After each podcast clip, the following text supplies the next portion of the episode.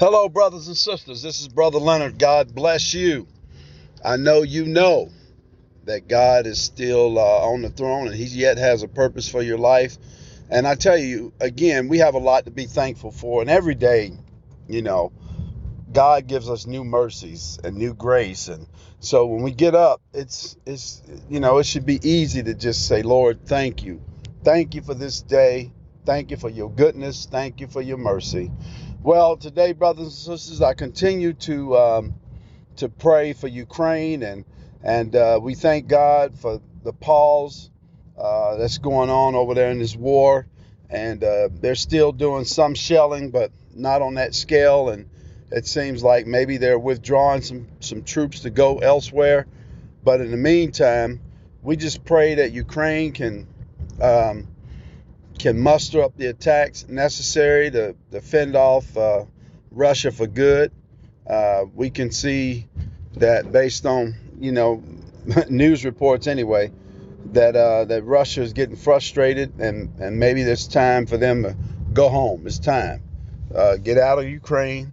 They don't want you there. They don't need you there, and so um, we just want to see an end to that war. But today I want to talk to you and uh, continue to talk to you about um, about your faith and about how you receive from God and and you know because when you get saved and born again, these are things you need to know. And I talked to you um, about your Father, God, and about it's His great pleasure to do good things for you, you know, and God delights in the prosperity of His people. So he wants to bless his people. But let's pray. Father, we thank you for uh, your word today. We ask you to anoint the word, Lord, that you would bless the ears to hear, and God, that you would have your way. We need you today, that the word of God would come out with power, Lord, and would bless your people today.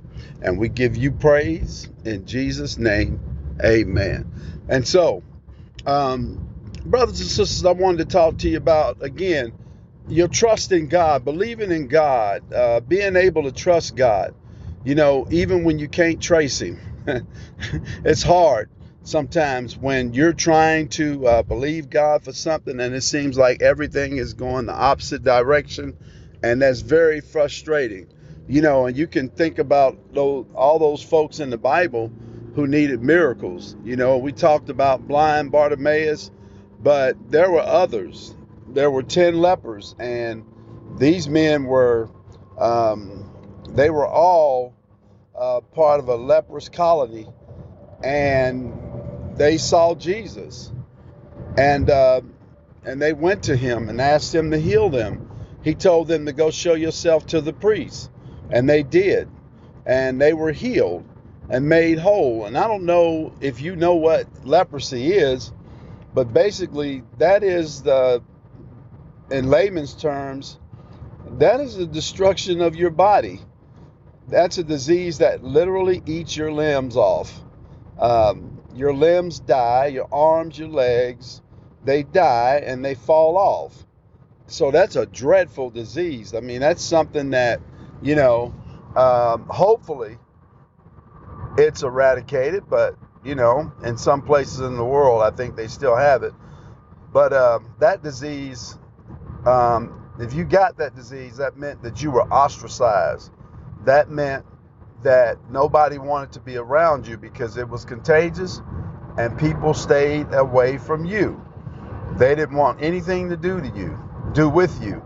And when you came into town uh, and you were leprous, you needed to announce that you were there you know, you would tell people that you were a leper, leper, and people would get away from you because they didn't want that disease. They didn't want to become lepers. But anyway, these 10 men went to Jesus and Jesus healed them. And one of them came back and thanked Jesus for the healing. And Jesus asked, Where are the nine? And the man didn't know, but he just knew that he had to come back and give thanks to God. You know, and so it just shows us that if we put our faith and our trust in the Lord, that He'll come through for us. And that's one thing that we really have to work on is our trust in God. you know, knowing that He loves us, and we have to continually study and read the Word and hear the Word about how much God loves us so that we can understand that God wants good things to happen for us. You know, you get sick, God didn't want you sick, He didn't make you sick. You know, you got to remember there's a devil on the earth, and he comes to steal, kill, and to destroy. Now, Jesus came that you might have life and have it more abundantly. So, if there's anything that's bad, uh, it's not from God, it's from Satan. God doesn't give you bad things. The Bible says all good and perfect gifts come from above. So, God doesn't give you bad things, He gives you good things. You know, it is His good pleasure to bless His people. And so, God is not the killer, and He's not the deliverer of bad things. So much for this philosophy um, that when a tornado hit, it was an act of God. God has nothing to do with tornadoes. He doesn't send tornadoes to people. He doesn't send them to neighborhoods to totally decimate the neighborhood. That's not God. God is a good God. That's Satan. The Bible says he's the prince of the power of the air. That's him. He started storms when Jesus was trying to cross the water. He created a storm and tried to take the disciples out. So remember, you got to know who you're dealing with. God is our Father. He's good. He doesn't want bad things to happen to us. Now, certainly we go through, you know, trials and tribulations, but God God is not there wanting sickness and disease to come upon us to teach us something. That's not who He is. You know, that's stuff that religion made up. God is not trying to teach you something. All right, when you get sick, in fact, He wants you to be healed. And so He gives you scriptures uh, like, you know, in Isaiah 53, when He talks about He was wounded for our transgressions, He was bruised for our iniquities. The chastisement of, of our peace was upon Him, and with His stripes we are healed. So He's not trying to kill us and make us sick. In fact, he's trying to make us well. The scripture says, For this cause was the Son of Man manifested to destroy the works of the devil.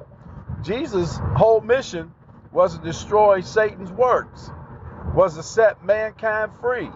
He says, The Spirit of the Lord is upon me. He hath anointed me to preach the gospel to the poor, to open blind eyes, to heal the sick, to raise the dead, to cast out devils. I mean, Jesus came to disrupt the kingdom of hell. He didn't come to make people sick. You know, the Bible says how Jesus of Nazareth was anointed with the Holy Ghost and with power, who went about doing good, healing all that were sick and oppressed of the devil. So God is here to help us. He's here to provide for us. The scripture says he's Jehovah Jireh. He's the Lord our provider. He's Jehovah Nisi. He's the Lord our banner, our protection.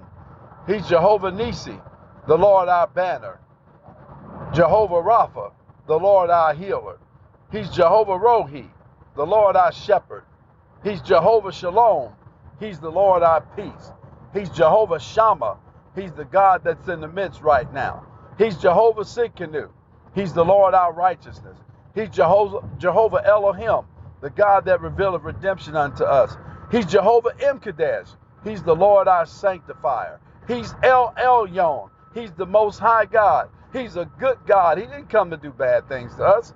He always gives us good things. That's the beautiful thing about our Father.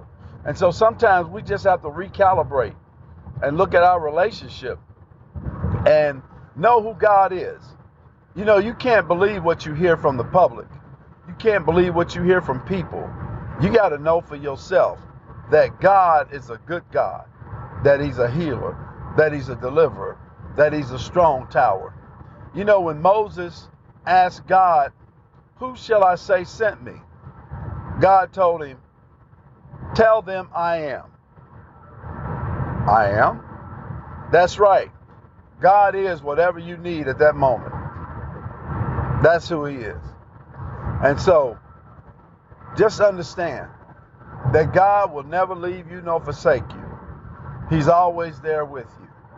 The Bible says that greater is He that's in us than He that's in the world. The greater one lives within us today. And I just tell you, God has been so good. He's been so kind. He's been so merciful. Even when storms roll through, He protects us. He keeps us. He blesses us. Um, in every situation, every circumstances, He's been faithful. So, just know that God is good, brothers and sisters. Um, if you've never accepted Christ as your Lord and Savior, I think it's about time. The last thing you want to do is leave this world not having accepted Christ. There's no good thing waiting for you. There's only death and destruction. So when you leave this world, you want to leave this world in the arms of Jesus. To be absent from the body is to be present with the Lord. You know, but if you haven't been present with Him and you haven't been with Him on the earth, you're not going to live with Him in heaven. It doesn't work that way. So, if you want to know the Lord, say this with your mouth. Say, Lord Jesus, come into my heart. Be the Lord and Savior of my life. I accept you now. I believe that God raised you from the dead. I believe you died for my sins. Lord Jesus, I repent of my sins and I ask you to come into my heart. I thank you, Lord, for saving me. I'm your child. I'm saved. I'm saved. I'm saved. Brothers and sisters, if you prayed that prayer, you're now a child of God. Find you a good Bible believing church. Get your Bible. Learn about the Lord. Learn about this God who is now your Father. Learn about Him. Well, brothers and sisters, I want you to be encouraged. Continue to pray for Ukraine for victory and that God would have his way and that you continue to be blessed. This is Brother Leonard. Until next time, have a great day.